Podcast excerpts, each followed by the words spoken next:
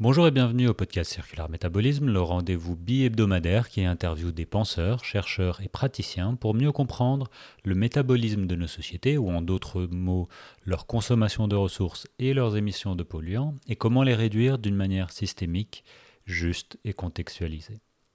Aujourd'hui, nous rediffusons dans le cadre du Podcasthon un épisode que j'avais enregistré avec Michaël Ghyoot de Rotor il y a environ 2 ans. Le Podcasthon, c'est un événement caritatif qui rassemble plus de 300 podcasteurs et podcasteuses pour financer des causes qui nous tiennent à cœur. Et lorsqu'on m'a demandé de choisir une asso, j'ai évidemment pensé à Rotor, qui était un des parrains de notre chaire en économie circulaire et métabolisme urbain, dans laquelle est né ce podcast. En effet, depuis plusieurs années, Rotor est considéré un peu comme une référence sur le réemploi des matériaux de construction, un peu partout en Europe. Association sans but lucratif depuis 2005, ils ont très vite été intéressés par les déchets, d'abord industriels et puis le secteur de la construction, pour comprendre réellement ce qui se passe à l'intérieur de ces bêtes de déchets. Pour Rotor, le réemploi a un double usage. D'une part, gérer les rebuts en ayant une préoccupation environnementale, et d'autre part, questionner les pratiques architecturales. Mais comme vous allez le voir, une fois qu'un matériau sort d'un chantier, une fois qu'un matériau est démonté, ce n'est pas encore un matériau de construction. Il faut lui faire respecter plusieurs exigences pour qu'il soit réellement réutilisé.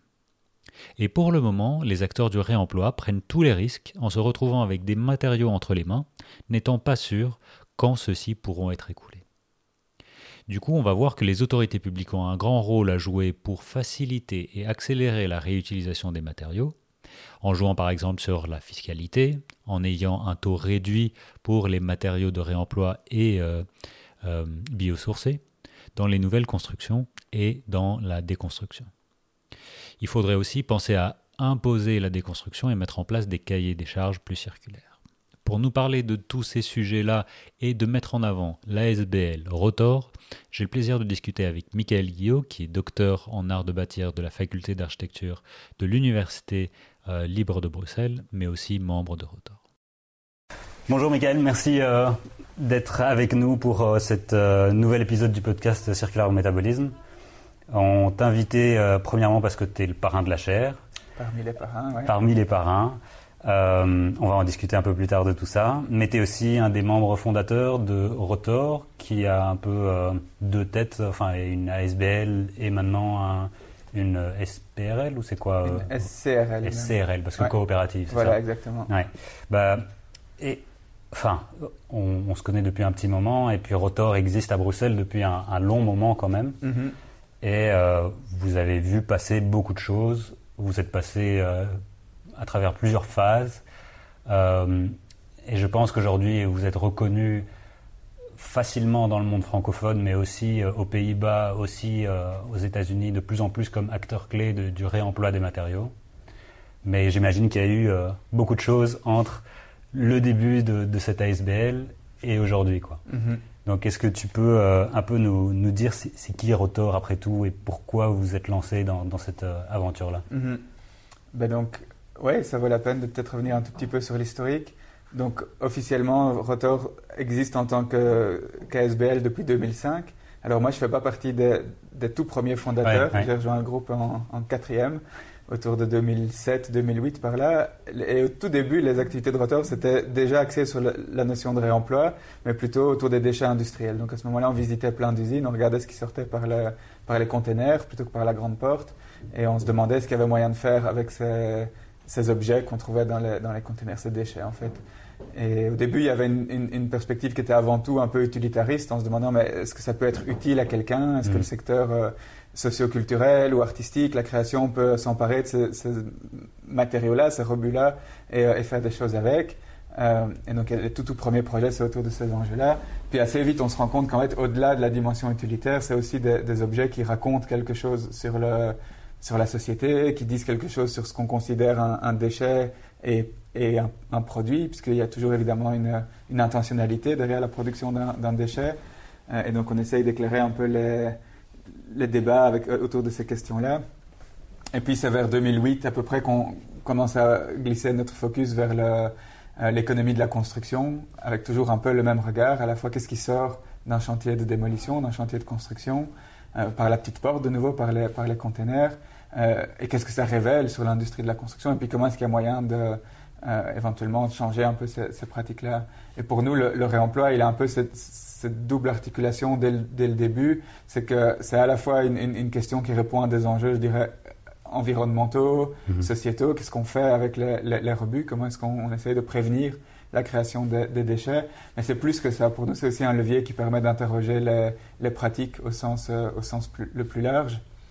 Et donc, je dirais que l'histoire de Rotor, c'est beaucoup de recherche qui prend des formes très différentes. C'est des projets d'aménagement qui nous permettent de nous rendre compte que, ben oui, travailler avec des matériaux non neufs, en fait, ça complique un peu le rôle de l'architecte. Ça l'enrichit aussi par certains côtés, mais en tout cas, ça le transforme. Et puis, c'est beaucoup de projets de recherche au sens, disons, un petit peu plus recherche, je dirais pas fondamentale, parce que c'était pas ça, mais des recherches plutôt théoriques. Jusqu'au moment où on arrive un petit peu aux limites de ce qu'il y a moyen de faire avec ces contextes-là. Et on se dit, en fait, il faut maintenant à Bruxelles qu'il y ait un opérateur qui se lance. C'était une volonté qui était partagée par les pouvoirs publics à ce moment-là. On sentait que le climat était mûr pour se lancer, mais personne ne se lançait. Donc on s'est dit, ben, pourquoi pas. Et donc ça, c'est à peu près 2014. On commence à faire nos premiers chantiers de déconstruction. Au début, on se dit surtout pas on va être plus malin que tous les autres, on va surtout pas stocker, on va faire flux tendu, voilà, l'espèce de broker qui fait se rencontrer l'offre et la demande un peu miraculeusement. Et à terme, il y aura un algorithme qui fera ça à notre place et nous, on fait ça pendant 2 ans et puis on fait ça autre chose. Et puis, évidemment, on se retrouve avec un entrepôt et puis voilà. Et là, 2016, alors fin 2016, on donne à ce projet qui au début était une sorte de... plutôt de dimension très très expérimentale qu'on développait au sein de l'ASBL. À un moment donné, on se rend compte qu'en fait, ça marche pas trop mal, qu'il y a un potentiel, et donc on lui donne une structure juridique distincte, notamment pour des questions de prévention des risques aussi, et d'avoir un peu d'autonomie entre les deux non structures. Non-contamination des structures, enfin... Voilà, en fait, très concrètement, c'était qu'on puisse se permettre de faire faillite sur Rotor des constructions sans trop affecter l'ASBL qui pour le reste, tournait, enfin, il continue à tourner, et, disons, un modèle plus... moins aventureux que Rotor d'essai, plus stable d'une certaine façon. Mais moi, ce qui m'a... Tu as commencé par dire que vous avez commencé par faire des recherches sur les flux industriels. Ouais. Quelle mouche vous a piqué de vous lancer dans ce genre de choses? C'était une mission ou c'était vous-même? Vous vous dites... Ça doit nous dire quelque chose. Et... Bon, c'est un peu des histoires qu'on écrit à posteriori. Tous les récits de fondation sont un peu tronqués et remasterisés après. Mais ici, tout serait parti de Martin et Tristan, donc, qui travaillaient ensemble à l'époque au plan B, donc, qui était un local occupé par la Zinneke Parade, notamment, mais autour duquel gravitaient plein d'activités. Martin travaillait à cette époque-là pour Zinneke, Tristan pas. Et ils cherchaient tous les deux un panneau assez solide pour faire du mobilier. Le plus cheap possible. Et donc, ils ont téléphoné à des entreprises qui faisaient des panneaux de coffrage pour le béton, avec des gros panneaux de multiplex avec la résine phénolique, la collée dessus. Et ça a marché. Ils ont pu choper quelques mètres carrés de ces panneaux qui étaient jetés. Pour l'entreprise, en fait, c'est un rebut, c'est un déchet. Et donc, ça a été un peu le déclencheur, quoi. Ils se sont dit, ah, mais c'est génial, en fait, il y a peut-être d'autres. Et alors, à ce moment-là, bon, il y avait le projet Zinneke Parade avec... la parade, donc l'espèce de carnaval qui est organisé tous les 2 ans, qui est un bon utilisateur de ce type de matériaux. Enfin, ils ont une capacité à tirer parti d'un peu tout ce qu'ils trouvent, et en même temps, il y a besoin de quantités suffisamment grandes, constantes, prévisibles, etc. Donc voilà, ça c'est un peu le début de ces recherches sur les flux industriels. Et tu as parlé aussi, enfin, que c'est une espèce de recherche perpétuelle et de questionnement, j'imagine, de...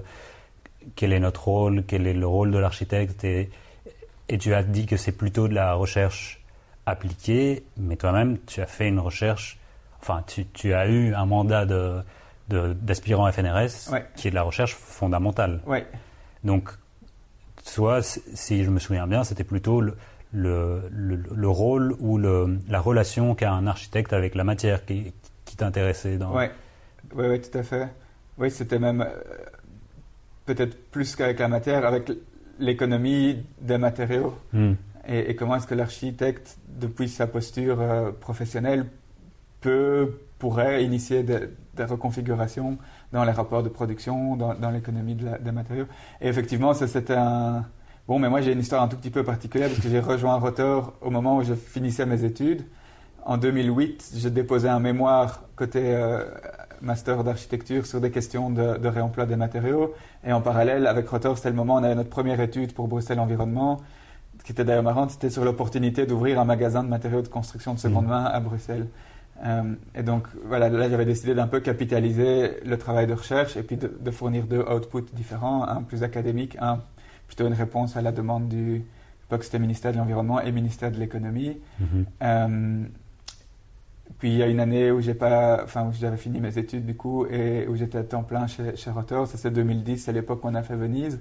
Et puis en fait j'avais quand même un peu le besoin, mais pour toutes sortes de raisons, de pouvoir encore explorer certaines questions qu'on n'avait pas trop le temps de se poser quand on était sur le terrain ou quand on répond à des commandes un peu trop définies. Et donc là effectivement la thèse je l'ai envisagée plutôt de cette façon-là. Donc, il y a clairement une complémentarité entre Rotor et mon travail de thèse. Et a posteriori, je pense que ma thèse a plus bénéficié de ce qui se faisait ou de ce qu'on faisait chez Rotor que Rotor n'a vraiment bénéficié de ce que j'ai fait dans ma thèse. Donc, il y avait peut-être une dimension un petit peu égoïste là derrière. Mais voilà, toujours est-il que en 4 ans, j'ai pu creuser un sujet. Pendant tout un temps, les 3 premières années, j'étais quand même encore pas mal impliqué chez Rotor. La dernière année de thèse, là, je me suis consacré à l'écriture. Et donc, j'étais un petit peu moins présent dans les projets de Rotor. Mais dès que ma thèse a été déposée, presque littéralement le lendemain du dépôt de thèse, j'étais sur un chantier pour l'été en train d'aménager les abattoirs de Beaumel à Namur. Donc, et puis, on a enchaîné avec la déconstruction du siège de la Générale de Banque. Donc, c'était une bonne transition du bureau. Oui, bien forcé. Tu vas oublier la recherche, que tu le veuilles ou pas. Ouais. Et puis bon, mais après, il y a d'autres projets. Aujourd'hui, chez Rotor, on travaille par exemple sur des projets d'exposition. D'ailleurs, pas toujours en lien direct avec la question du réemploi, ni même de l'économie circulaire au sens large. Et ça, c'est des bonnes occasions pour, je dirais, assouvir mes pulsions de chercheur qui restent présentes. Et puis, il y a quand même, comme je le dis, tous les projets qu'on fait chez Rotor ont jusqu'à un certain point une dimension réflexive. Enfin, on essaie de donner les moyens d'envisager aussi ce qu'on peut apprendre d'un projet ou ce que ça dit sur toutes sortes de choses. Donc là, je m'y retrouve plutôt bien. Ce qui est génial, c'est qu'au bout d'un moment, vu que vous vous êtes dit, on n'a pas d'acteur, devenons l'acteur, vous devenez aussi un acteur avec beaucoup de connaissances, qui a expérimenté, qui a vu ce qui fonctionne pas. Vous avez pris le temps pour que ça fonctionne aussi.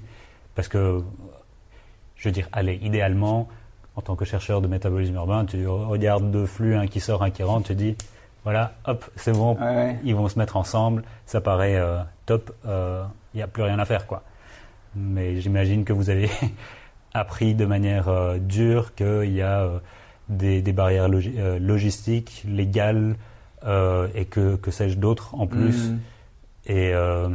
ça, c'était à chaque fois sur le tas que vous avez appris ou comment... Oui, on se doutait bien que ce serait pas si simple. Et on avait, sur un plan un peu plus théorique, déjà identifié une série de barrières ou de difficultés qu'on s'attendait à rencontrer. Mais effectivement, finalement, il y a des choses qui étaient moins compliquées que ce qu'on craignait. Et puis, il y a d'autres difficultés qui sont apparues qu'on n'avait pas nécessairement anticipées. Ce qui nous paraît de plus en plus clair depuis qu'on a lancé ça, donc depuis 4 ans à peu près maintenant, c'est que... un matériau qui est démonté sur un chantier, même s'il a été soigneusement identifié, même s'il a été très soigneusement démonté, ce n'est pas encore un produit de construction, au sens où l'industrie de la construction l'entend ou l'attend aujourd'hui. Et donc, il y a toute une série de caractéristiques qu'il faut pouvoir lui donner. Et jusqu'à un certain point, c'est le rôle des opérateurs du réemploi de conférer à ces matériaux les caractéristiques qui va rencontrer les exigences du secteur de la construction en matière de prévisibilité, en matière de stabilité des flux, en matière de conformité à des performances... des normes et tout. Éventuellement des normes, des performances qui peuvent être démontrées de façon plutôt quantitative, parfois plutôt qualitative, ça peut fonctionner aussi. Et donc, quelque part, l'opérateur de réemploi va un peu pousser le matériau pour lui faire rencontrer les exigences. Je pense que jusqu'à un certain point, il faut aussi que les architectes ou les prescripteurs soient prêts à mettre un petit peu d'eau dans leur vin ou à faire preuve d'un petit peu de souplesse pour que le match se fasse. Si on attend d'un matériau de réemploi qui rencontre stricto sensu la même qualité qu'un matériau neuf, en fait, on limite énormément le champ des réutilisables potentiels. Il y en a pour lesquels il n'y a pas de souci, hein, il y a des matériaux pour lesquels ça fonctionnera très très bien. Mais tout ce qui n'est pas structurel, tout ce qui n'est pas norme incendie, tout ce qui est tout ce qui n'entraîne pas d'enjeu performantiel lourd, et effectivement, il n'y aura pas trop de soucis. Mais si on veut élargir petit à petit, et ça reste pour nous quand même une vision ou un objectif à moyen terme, c'est d'aller vers quelque chose de plus large. Alors il va falloir que tout le monde y mette un peu du sien, quoi. Et on ne pourra pas faire porter la charge uniquement aux revendeurs de matériaux, parce qu'ils ont déjà en fait pas mal de défis à relever par ailleurs. Bah, c'est eux qui prennent tous les risques, entre guillemets, quoi. Pour le moment, oui. Et qui, même au niveau financier, en fait, qui préfinance une grosse partie de ces opérations-là. Et donc c'est un business model assez fragile parce que finalement, la plus-value ne se crée que quand et si tu parviens à concrétiser une vente de matériaux. Et tout ce que tu as dû faire, tout ce que tu as dû investir jusque-là, il faut de la trésorerie, quoi. Et c'est pas facile de créer de la trésorerie avec des matériaux, c'est pas une monnaie très très liquide.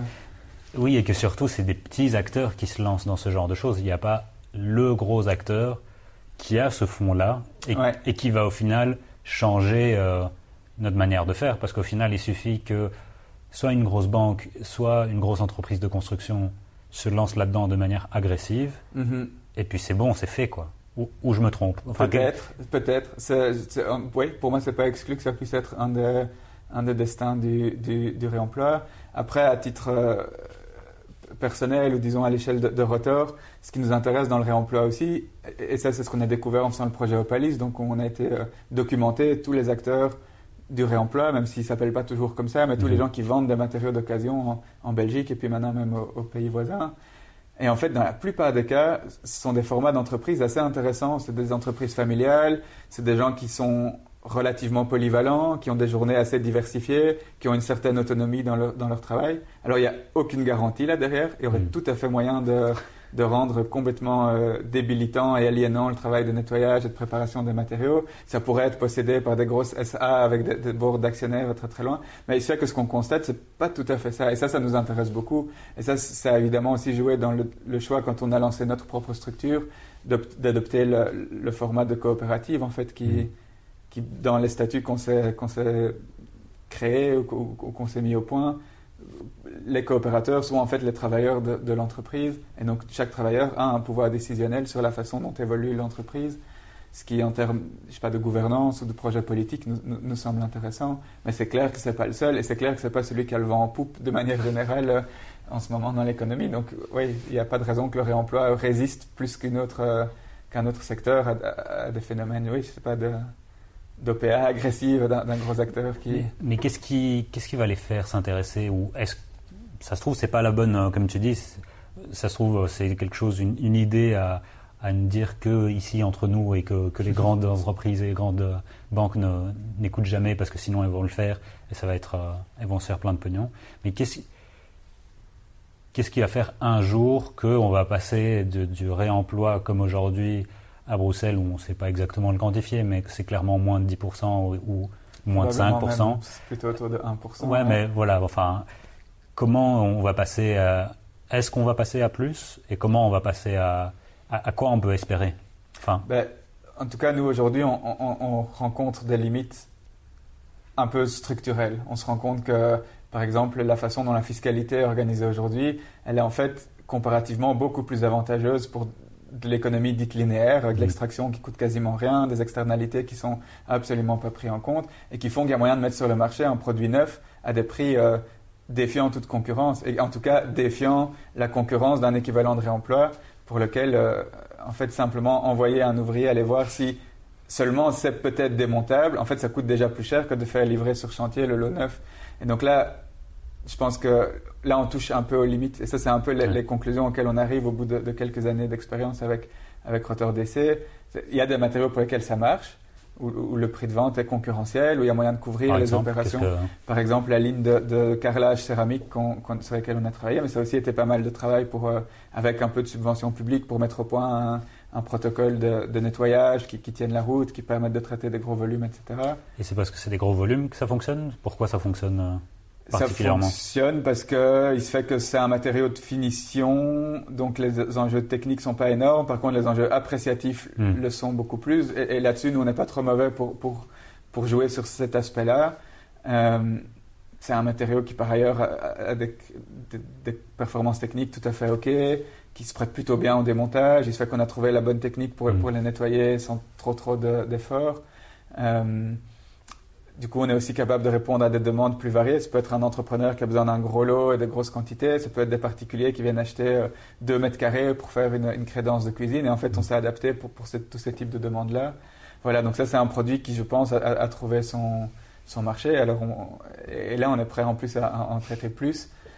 Donc le carrelage, je ne m'en fais pas trop pour lui. Ça, c'est un qui, je pense, dans l'ensemble des éléments qui aujourd'hui sont réutilisables, il est assez clairement au centre. Il y a plein d'autres matériaux qui sont à la frontière de ça. Mmh. Les éléments d'aménagement de bureau, en fait, pour le moment, ils sont même plutôt en dehors de la frontière qu'à l'intérieur de la frontière. Et là, c'est des changements d'habitude, c'est des changements un peu systémiques où éventuellement les pouvoirs publics qui viennent jouer leur rôle, soit en encourageant, soit en interdisant, soit en mélangeant un peu les deux. C'est des changements économiques peut-être, la fiscalité qui pourrait être adaptée. Une TVA généralisée à 6% sur les produits de réemploi, par exemple, ça changerait déjà pas mal de choses. Il se peut que ça fasse glisser ceux qui sont un peu aux frontières maintenant dans le champ des réutilisables.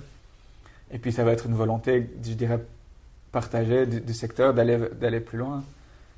Et ça, je n'ai pas trop d'idées là-dessus. Je ne me fais pas non plus trop d'illusions. Je pense qu'il y a des gens qui, comme tu disais tout à l'heure, s'emparent de la notion d'économie circulaire plutôt pour ne pas trop changer leurs habitudes ou juste redorer ou reverdir leur blason. Et donc là, effectivement, la volonté d'aller plus loin ne sera sans doute pas présente. Et puis je pense que par ailleurs, il y a d'autres gens qui sont sans doute plus impliqués ou qui sont prêts à changer les choses de manière plus drastique. Et selon les plus alarmistes, on n'aura peut-être juste pas le choix. C'est dommage, ou je ne sais pas si c'est dommage, mais est-ce que ça revient toujours finalement à l'administration avec le bâton pour résoudre tout ça? Parce que vu que le système ne permet pas de concurrencer, il faut remettre à plat les règles du jeu et qui gagne et qui perd par rapport à tout ça. Enfin, je vois pas, sauf s'il y a une formule magique que vous ne partagez pas encore et que d'ici 2 ans, vous allez, comme par hasard, tous les matériaux vont devoir... Mais imaginons... Allez, à Bruxelles, je ne sais pas si c'est à Bruxelles ou au niveau fédéral que ça va se jouer, que ce soit la TVA ou alors des normes de produits. À quoi peut-on espérer si ça bouscule? Tu vois, parce que évidemment, dans le stock actuel des bâtiments, des matériaux, il n'y a pas tout qui est réutilisable. Il y a de la mauvaise qualité, il y a des trucs toxiques, enfin, il y a énormément de trucs qu'au final, ce n'est pas fait pour être réutilisé. Non. Après, il y a évidemment cette deuxième vitesse de nouveaux bâtiments à construire qui vont peut-être, eux, devenir le plus démontable possible. Enfin, essayer de répondre aux problèmes en postposant ça aux générations futures. Ouais. Mais disons aujourd'hui, avec le stock qu'on a, et si on avait un contexte réglementaire favorable, tu penses qu'on arriverait à quoi comme taux de réutilisation? On pourrait pousser ça vraiment beaucoup? Oui, je pense qu'il y a moyen, en tout cas, il y a moyen de largement faire mieux que ce qu'on fait pour le moment. Oui. Après, on avait une fois rencontré, en faisant nos visites au Palis, une patronne d'entreprise qui était intéressante. C'était un profil qui faisait à la fois de la démolition et qui avait un stock de matériaux. Donc, en fait, eux, quand ils voyaient des éléments intéressants, ils les démontaient soigneusement et puis ils les recommercialisaient. Ce qui était un profil super répandu dans l'histoire. Et puis aujourd'hui, bon, aux Pays-Bas, on en voit encore quelques-uns. En Belgique, c'est devenu un peu plus rare. Cette dame nous disait, dans un bâtiment, en fait, tout est réutilisable. Mais elle ajoutait, à condition d'avoir le temps, à condition d'avoir les moyens. Et c'est souvent ça qui, en tout cas dans son cas, restreignait son agenda. C'était, il fallait que ça aille vite. Et donc, il faut prendre que ce qu'on sait prendre facilement, ou ce qui ne ralentit pas inutilement le chantier. Effectivement, je pense que tout n'est pas réutilisable. Ça, c'est très, très clair. La question de la toxicité, c'est une vraie question. Je pense qu'il y a un vrai débat de société à avoir là-dessus, parce qu'on ne peut pas... Enfin, fait est qu'en gros, tout le patrimoine du XXe siècle est à des degrés divers contaminés, et ce n'est pas sûr que les méthodes de gestion actuelles éliminent les risques liés à la contamination. Il se peut même qu'en fait, des réutilisations soigneuses, nous on le voit, des étages dans des bâtiments, on démonte soigneusement, on repère de l'amiante qui n'avait pas été repérée à l'inventaire amiante, parce qu'elle était cachée à un endroit tout à fait aberrant, derrière un parement.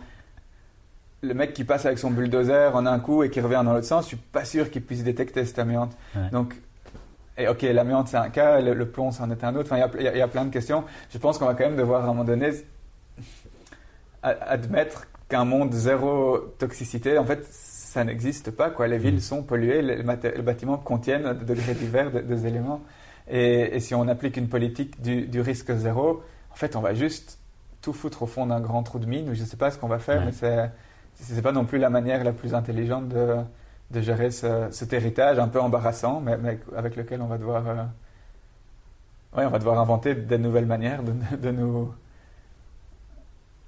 confronter à la question de la toxicité. Ouais. Mais j'imagine que vous avez déjà réfléchi à ça, mais est-ce que si vous étiez, est-ce que la solution à Bruxelles serait d'avoir 10 rotors, que ce soit vous ou des collègues?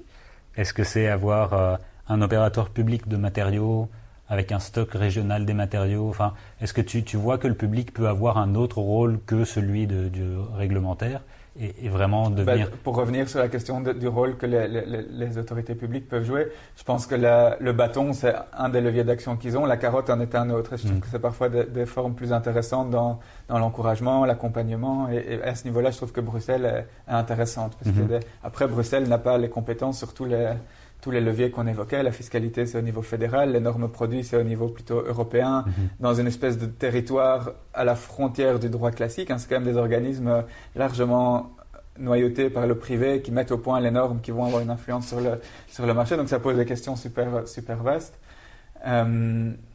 Les autorités publiques peuvent aussi avoir, par exemple, à Paris, on voit la ville de Paris possède... en droit, disons, tout le stock de pavés, et les entreprises de voirie, en gros, sont invitées à faire les travaux, mais n'ont pas à se préoccuper de la pose ou de la fourniture, ni de la destination de ces produits-là, parce qu'il y a un centre régional qui retraite ça. C'est un modèle possible. Le même modèle pourrait tout à fait fonctionner avec des acteurs privés. Probablement qu'en Belgique, il fonctionnerait mieux avec des acteurs privés, parce qu'il y a des entreprises assez actives et tout à fait compétentes dans le traitement des pavés de voirie. Et alors là, c'est plutôt au niveau des prescriptions, en fait, des cahiers des charges que les pouvoirs publics peuvent... Et je pense que ça, c'est encore un autre rôle qu'ils peuvent jouer. En fait, les pouvoirs publics possèdent quand même un assez large patrimoine bâti et ils peuvent se donner les moyens d'être plus exemplaires en matière de promotion du réemploi, s'imposer des taux. Je pense que si tous les bâtiments demandaient ne fût-ce que 5% d'éléments de réemploi ou consacraient 5% de leur budget, ou même moins 2% de leur budget à l'intégration d'éléments de réemploi, probablement que ça créerait en tout cas que ça stimulerait et les opérateurs existants et de nouveaux opérateurs à se lancer pour répondre à cette demande-là.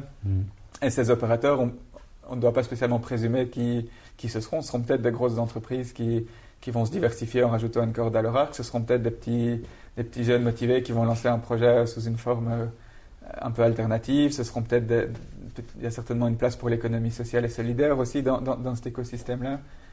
Mais ça, je pense que chez Rotor, on est assez convaincu que le gros bottleneck, c'est la demande.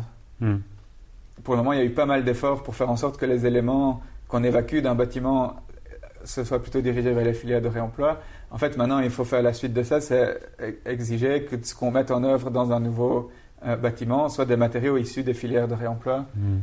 Et je pense que ça peut vraiment amener une bouffée d'air au secteur du réemploi. Et le challenger à sortir aussi un peu de sa zone de confort, tu vois, parce qu'aujourd'hui on peut aussi dire la plupart des revendeurs ils sont ok sur les matériaux un peu rustiques, la vieille pierre, et c'est déjà très bien, hein, c'est super, et c'est beau, et ça a une qualité, et ça a un rapport culturel, etc.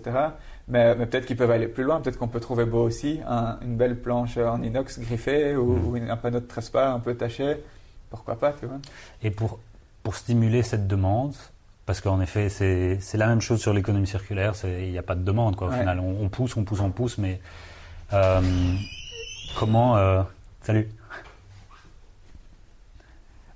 on stimule cette demande-là, quoi. Je pense que là, c'est aussi effectivement, si on le fait juste par la coercition, ça va juste pas être chouette. Peut-être ça va stimuler, mais tout le monde va le faire avec les pieds de plomb, en étant frustré.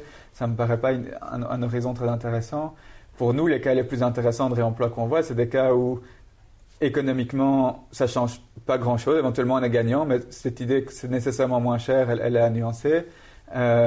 Écologiquement, on est souvent quand même largement bénéfique. Et donc, si cette question, et je le souhaite, prend de plus en plus d'importance dans les débats de société, c'est une bonne manière d'y répondre. C'est une manière, en fait, même particulièrement efficace de diminuer drastiquement l'impact environnemental du secteur de la construction. Et puis surtout, et je pense que ça c'est essentiel de ne pas l'oublier, sur un plan architectural, ce sont des matériaux qui peuvent amener une vraie qualité spatiale, un vrai sens, une approche en fait plus nuancée du patrimoine bâti.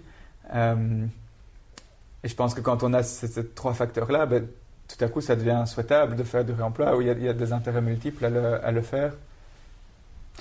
Et peut-être pour en finir, je pense que dans ton cas, évidemment, l'intérêt, c'est que tu puisses partager aussi tes casquettes et ton rôle, parce que souvent, en tant qu'architecte ou en tant qu'entrepreneur ou que sais-je, on manque d'imaginaire de plusieurs choses, et on se dit, la construction, c'est le vieux secteur qui bouge pas, et c'est vrai aussi, qui a du mal à se réinventer. Et je pense que vous apportez une solution comme parmi tant d'autres, mais vous apportez quelque chose, et le fait que toi tu recherches, qu'est-ce que je peux faire en tant que pratique, qu'est-ce que je peux apprendre d'autre part, un peu tes reliquats de chercheurs qui te poussent tout le temps à te poser des questions, bah tu te dis peut-être que grâce à cette communication ou grâce à cette sensibilisation, que ce soit des formations, des cours ou que sais-je, peut-être c'est ça aussi qui va stimuler la demande. Oui, en tout cas, ça peut, certainement que ça va devoir passer par là aussi. Je pense que c'est vraiment une approche un peu holistique qu'il faut adopter, quoi. Je pense pas qu'il existe un levier miracle à partir duquel on puisse faire bouger tout le secteur, ou en tout cas, on n'a encore trouvé ni le levier ni l'appui pour faire bouger. Donc, je pense qu'il faut y aller par petits, un peu comme un crabe, quoi, par petits bouts. Donner des petits inputs par-ci, des petits inputs par-là. Effectivement, la formation, c'est assez crucial, mais c'est une condition nécessaire, mais non suffisante. La fiscalité, c'est une condition nécessaire, mais non suffisante, etc., etc. Et donc, et c'est vrai qu'avec Rotor, on a cette chance, parce qu'on se donne aussi les moyens d'un peu papillonner, et c'est peut-être aussi les limites de ce qu'on peut apporter, mais de pouvoir aborder ces enjeux-là de plein de manières différentes et à plein de niveaux différents, quoi. Mais après, on ne le fera pas tout seul.